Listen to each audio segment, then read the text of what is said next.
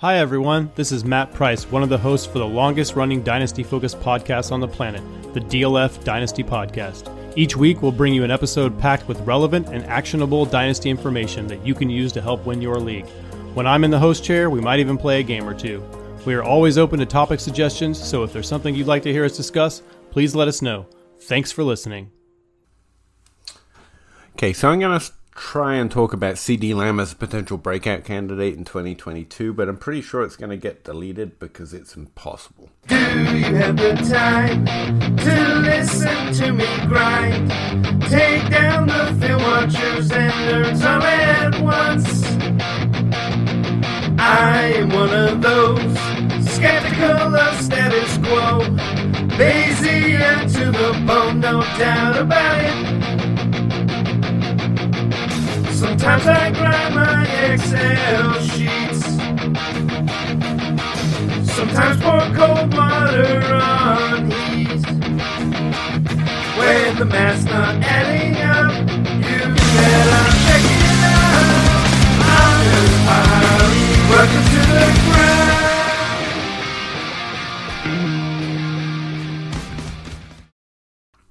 So about half the top 12 wide receivers are new players, players that have never finished inside the top 12 every year. The lowest year we've seen in the last 10 is 2018, I think, when three players actually broke out for the first time in the top 12, and the last time before that was 2011. It's fairly uncommon that we only see three. We on average see around five, and six should be a pretty reasonable expectation most years the commonality between all of those, the one that is actually more present more often instead of random thresholds, is that the majority of players who break out into the top 12 for the first time are actually third year players. Not all the time, not every player. We capture about 40% of all top 12 breakouts just using the third career year. How often does it happen? Pretty much every year. Again, we see top 12 breakouts every year, very regularly.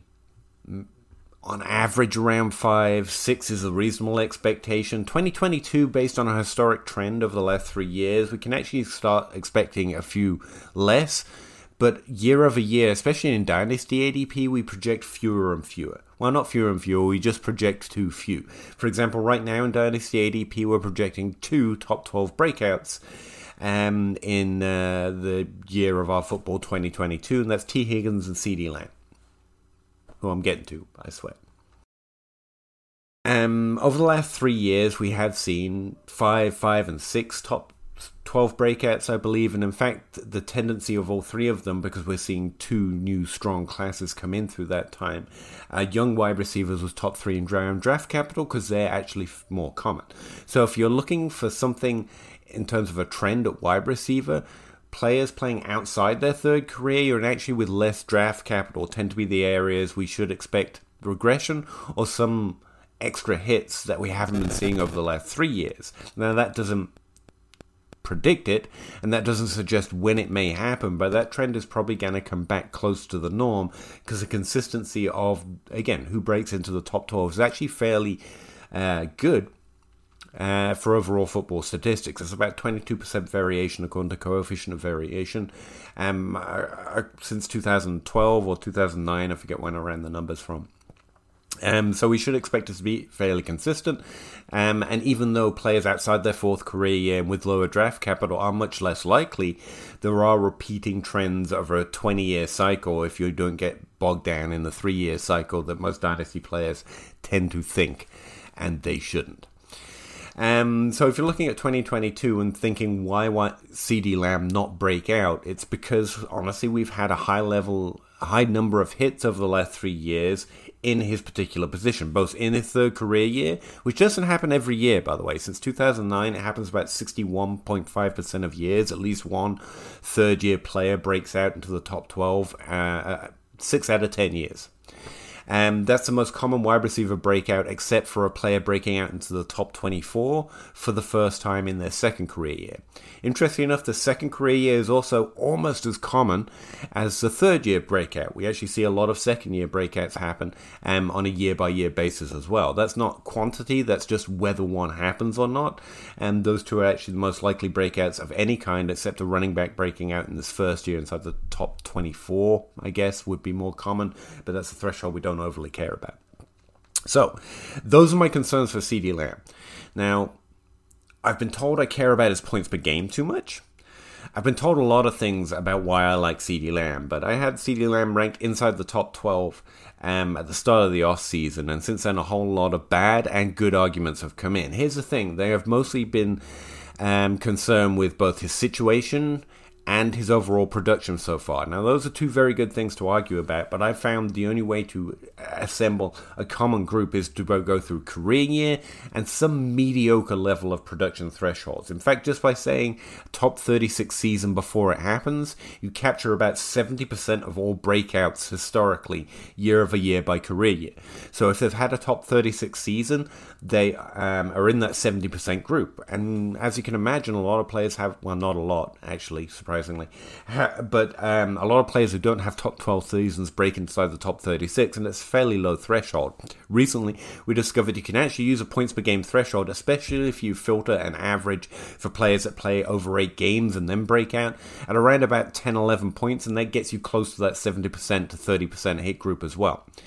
And the reason that's interesting, not because I care particularly about the points per game in the top 36 season, is because uh, you'll note about 30% of breakouts are never predicted by their previous production which is good to know that no matter how you want to filter or what you want to look at in statistics or on tape, probably, um, to get to the more likely breakouts, you're probably going to throw at least 30% of them away, um, and they're very hard to track down because they don't have commonality to most breakouts.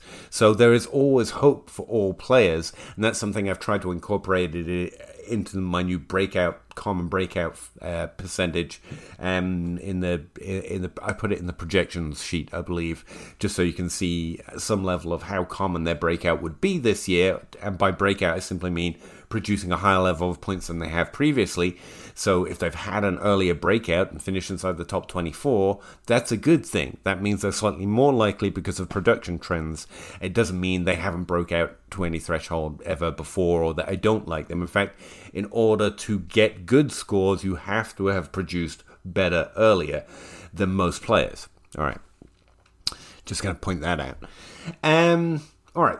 So that's the layout that's why um, CeeDee Lamb is somewhat uh, of the best breakout candidate at the wide receiver position. As wrote, as what we know about breakouts year over year, not only is a third year breakout into the top 12 incredibly common, but CeeDee stats, CeeDee Lamb's stats line up very well with players that break out into the top three in any career year. The only way you can actually make him look like an uncommon or less likely breakout using the statistics is to filter it down to such a small group that you're essentially fishing for a small hit rate group.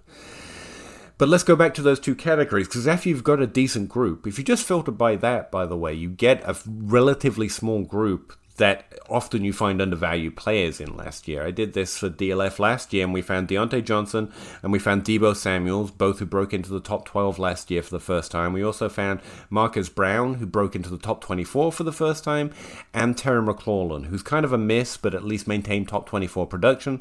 So even just using those filters, you still get a pretty good floor group of players, especially if you target the ones that are fairly undervalued in that group. I recently wrote this up for DLF with a wider lens and not just the third year uh, as well, if you want to check that out. And I think I put some stuff that up on Patreon as well. So I don't care about his necessary stats. Like I like thresholds and I like some minimum level of players over this are 70% and players under this are 30%, but it's not like that 30% group doesn't matter because they still happen, which is why I started to increasingly incorporate the negative group with the, even those small thresholds into it, because they do happen, and you don't want to entirely throw them away, um, because pretty much any player, especially if they've established some level of production before, has a chance to produce higher um, throughout their career, um, a lot further than you'd think.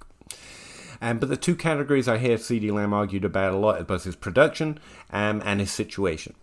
Now, I'll point out I'm not using any particular threshold to say that CeeDee Lamb is more likely. I've been told I'm too interested in points per game. I've been told, like I said before, that I like him just because he's young. I will say this I had him ranked overly high in Dynasty because I'm playing Dynasty, and CeeDee Lamb is a prospect. Uh, early in the offseason, when I ranked him third overall at the wide receiver position, is because there's some shots you don't want to miss. I fear not being in on it more than I fear missing if I take it. If CeeDee Lamb breaks into the top 12 this year, his value subs- uh, solidifies as a very young player in the top 12 and who just broke out and is therefore in the much more likely to repeat group because repeats uh, themselves account for um, close to half the group. And then you've got repeat players as well. So if they take a year off there's always a chance for a player to come back. And that's why team old guy and stuff like that works so if you can do that even Juju Smith-Schuster who broke out in his second career year not the most common but the second most common into the top 12. Um, most have substantial future dynasty value and upside. Um, most. And that's managing risk. You go for where most things happen, especially when people aren't expecting it. Those are my favorite takes. Um, I get the CeeDee Lamb hate right now because he's overranked in um, redraft and dynasty because he's such a common breakout. Um, and I think people have highlighted the fact that his situation has changed and his production has been really, really decent. And then they argue about whether it's per game or yards per out run, whatever the magical number they think determines whether a player can break out or not. Because I think both of those categories are important, but I think we get overly fixated on whether you're over or under a certain number. The ultimate question is did they show an ability to co opt volume substantially, and did they perform well on that volume? Now, one of the things I do like to say is that players break out at their level. If players establish their job and then finish in the top 12 or the top 24, you're probably seeing a best the best insight you're going to get to predict the future and what their likely upside is.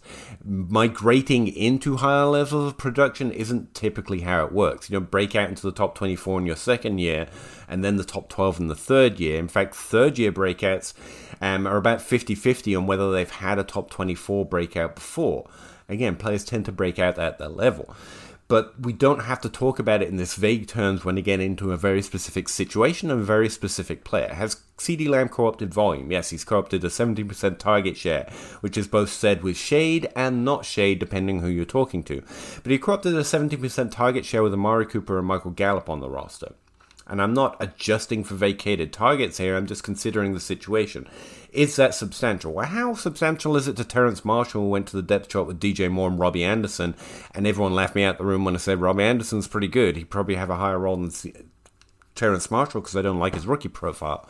And it happened. How about Rondale Moore, a player I liked, just to show I'm not biased, with Christian Kirk, who just decided that was the year he's going to break into the top 24, and we expected DeAndre Hopkins. Not great right? Relative to high level, high prospect players, CeeDee Lamb has been one of the exceptional few, with Amari Cooper and Michael Gallup on the field. Stefon Diggs and Adam Thielen split the work as well, and it seems away from Adam Thielen, Stefon Diggs has a much higher ceiling. It's not that target the offense the, the offense the offense. The offense doesn't balance around the players on the depth chart. It's that you can accept that a player is reasonably more talented or able to develop a larger role than most players in a given situation so you have to adjust for that context. I'm not overly concerned about his 70% target share and honestly if you look at the average of top 3 or top 12 breakouts the most common target share is a 17% target share between 17 and 19. Now, if you look at just first round picks in their third year, it's decidedly over 20%.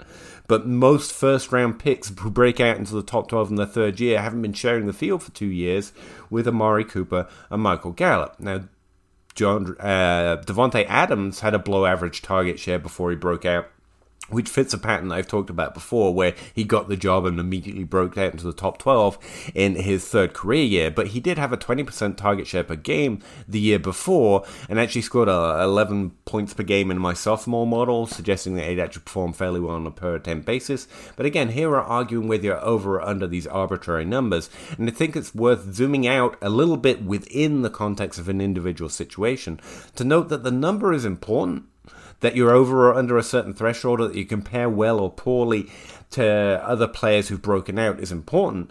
But I think arguing as if these numbers are magical, you didn't get, uh, you know, over a 250 PPR points, you didn't go over 20%, is to try to argue from the macro in the micro to put it one way. In other words, the questions at hand is is he co-opting volume at a higher than expected level in his situation and is he performing particularly well on it? And the answer to both is yes. Given his situation, I think his target share is more than reasonable considering other high-level prospects thrown into a competitive target share environment and he's still co-opted volume to the point that we had three viable wide receivers on Dallas at one point and his quarterback is still good. I do think that offense is going to regress a little bit with the perhaps decline of Zeke. Not so sure on that, but perhaps, um, or at least the inclination for the Cowboys to run more often than it is to pass, which is really where they seem to want the most of their offense to be still. And the loss of Amari Cooper, I do think that offense can restrict. That would be my other concern on the situation front. Not that you know he didn't hit a particular number. Overall, he has co-opted volume. I think he should be the lead wide receiver, the lead target getter on the offense, and can increase his 120 targets to 140 range. So the other question is, how well has he performed on it? Good is the answer. He's averaged like two yards per route run. I know everyone loves that number. Um, and also fairly good considering the context of Amari Cooper and Michael Gallup being on the team in a yards per team pass attempt basis, which is where I typically go to. So the answer to both questions, even if they don't meet some magical threshold which you think makes you guaranteed to know who's going to break out, is good. Compared to Tee Higgins, who's often the counterpoint to CeeDee Lamb, who's drafted a few spots and still ranked 7th overall in Dynasty and in the top 12 in redraft as well. It's not like either of these players are undervalued, although it is probably easy to get a trade on Tee Higgins right now, and yeah, I'd recommend doing that. I think both are the most likely top 12 breakouts typically in any given career year, which is where we're going to cycle back to the trend later. Um, anyway, where was I? Uh, Yes, his rank. It's third overall in Dynasty, I think, right now, and it's at least top seven, seven or eight in redraft. Again, it depends which source you're using. Essentially, he's still ranked in the top 12, and he's probably overranked. But the reason is that repeats are actually more common. Despite projecting like a, an abundance of repeats and reemergence or return players in 2020, we're still ranking players that finished inside the top 12 last year outside the top 12, like Diontae Johnson. And I would consider them more likely. But that is also true for Tee Higgins. So the the counterpoint I hear a lot is that if CeeDee Lamb, if, if Tee Higgins is ranked here, then CeeDee Lamb is ranked too high. Well, honestly, if you like Tee Higgins, then you are making the same bet as anyone like CeeDee Lamb is, and both are overvalued if you draft them above Diontae Johnson. If we're talking about things that actually have signal.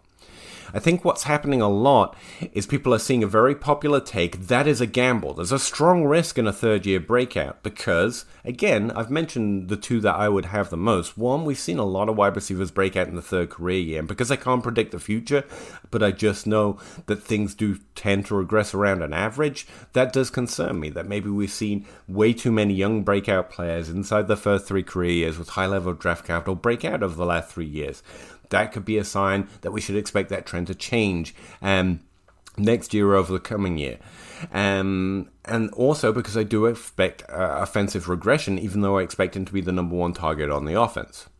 Those were reasonable concerns without arguing about a magical threshold number that the numbers accurately project, while ignoring the fact that at least 30% of breakouts are never going to filter into any of these categories that we're arguing about ferociously as if they're all 100% if you just believe mine or theirs.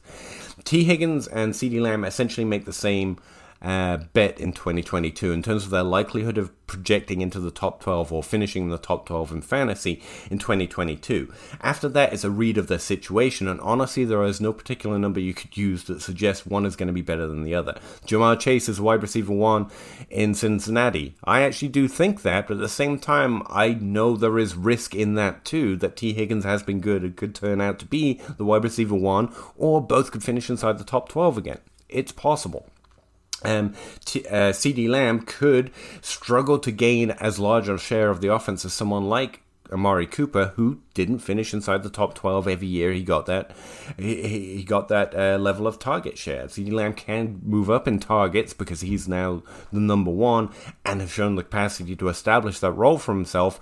And the team offense just regresses, or he's not able to maintain his efficiency on those targets. There is even if we get it right, we can get it wrong in both cases, and we're arguing over things that we definitely can't have full confidence in. Where you definitely have to make a decision whether we believe one or the other. And it's fair to say that Tee Higgins is cheaper, therefore get Tee Higgins, but both are too expensive in terms of how likely they are to finish inside the top 12, even as the most likely top 12 breakout candidates.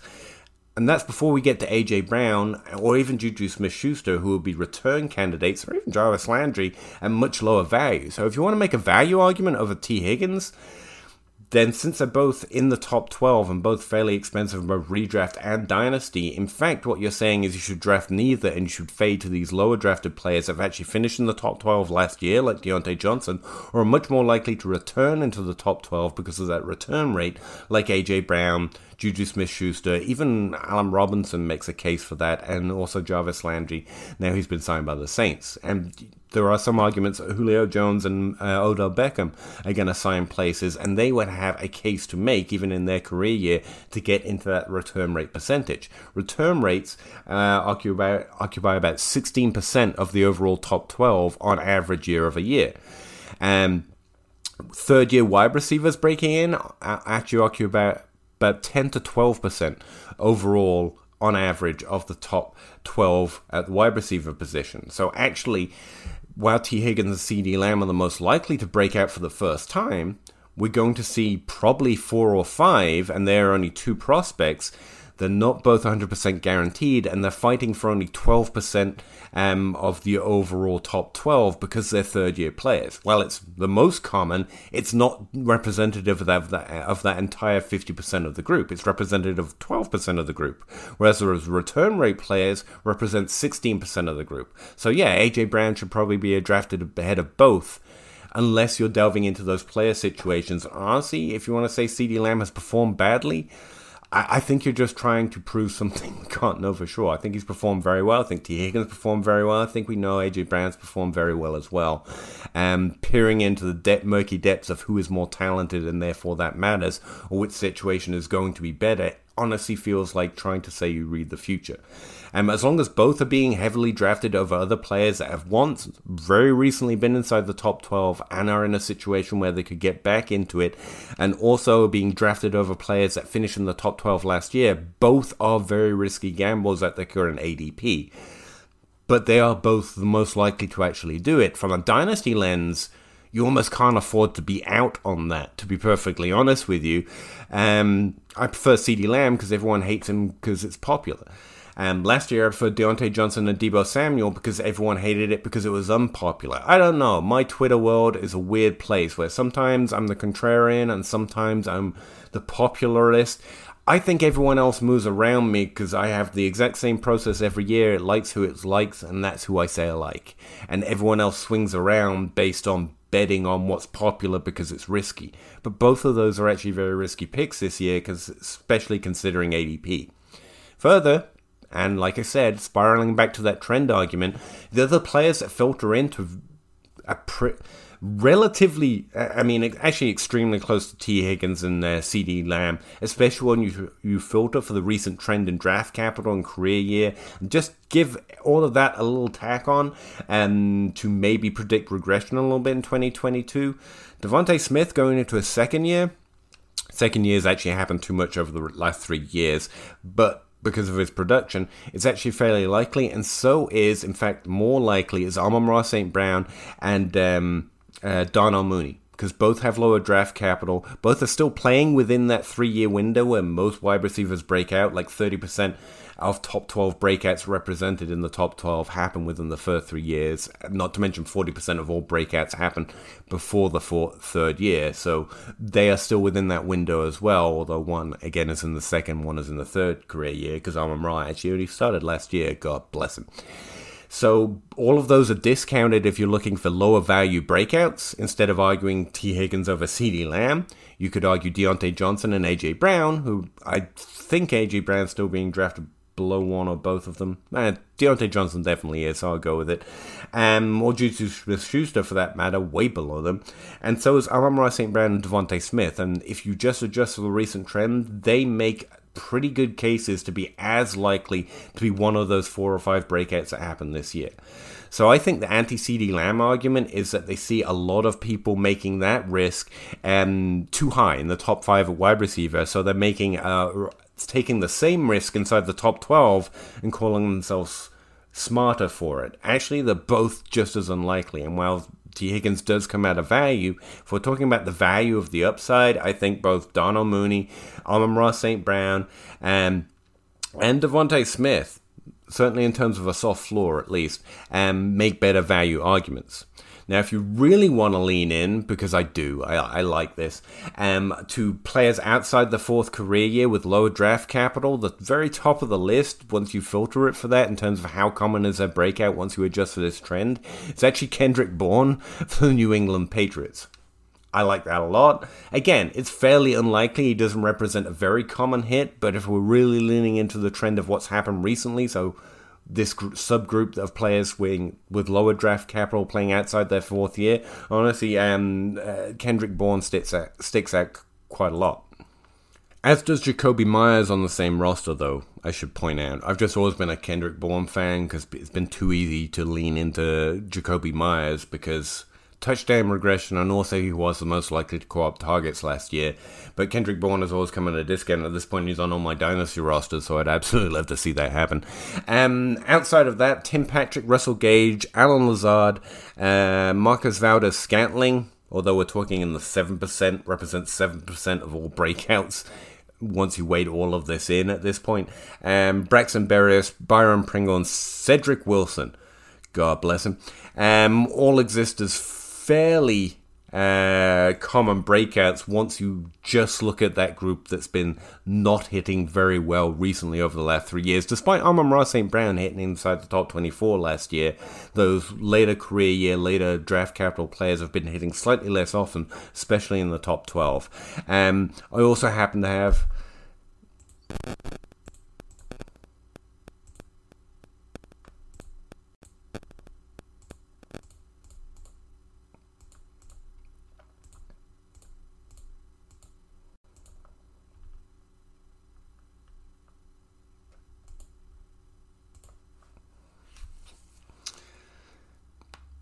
Now, the other name I've kept up the list to this point because I've actually sent out a few trades and managed to add him for relatively little. And again, we're talking about non common breakouts here. CeeDee Lamb and Tee Higgins are the most likely. Second, third career year, all the draft capital, positive production trends.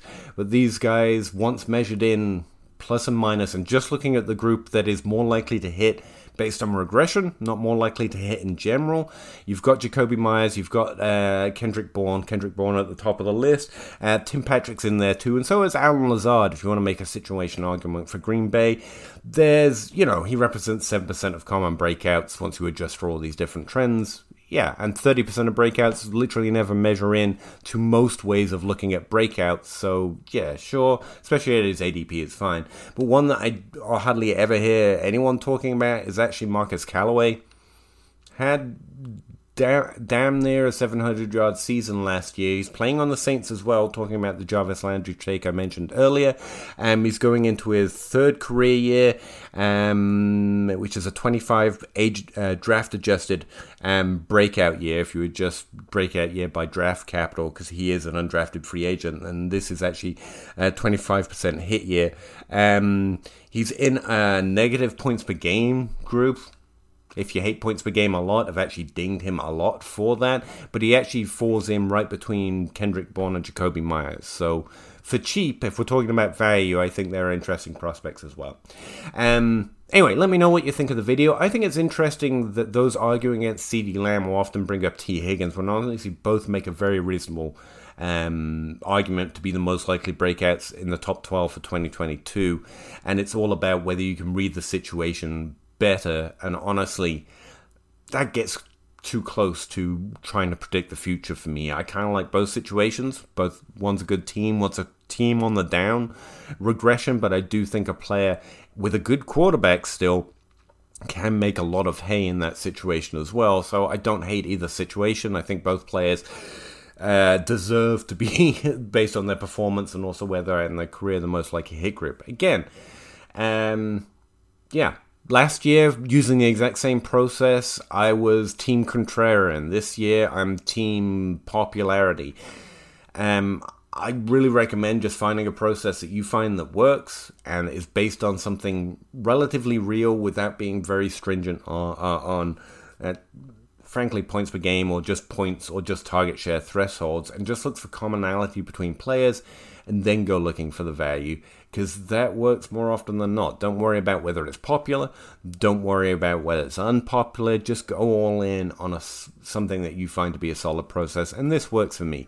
My words, but again, you can read about it on DLF. You can read about it on Patreon. So yeah, thanks for checking it out, and I'll talk to you again next time. Yeah. Chicken or crow, chicken or crow, crossing the road, go. Clicking a pole, Twitter is gold, player unfold, so. Jake on the table and Nate on the place, no. Pete enumerates the plays, they're analytical. Picking my nose, don't really know if I like that. Picking their brains, got different lanes, but I like that. Picking these guys, all of these times, all of these nice stats. Picking apart, the film is an art, always a fight back and forth. There is no order, they disorder more and more because the players ain't no older. They some hoarders or some mortars, dropping bombs without no borders. You got that I, I like mortar, peak grinding numbers like molars. I don't know anymore, I am at a crossroads. Chicken or crow, chicken or crow, crossing the road, go. Clicking a poll, Twitter is gold, player unfold, so. Jake on the table and Nate on the place, no. Pete enumerates the plays, they're analytical.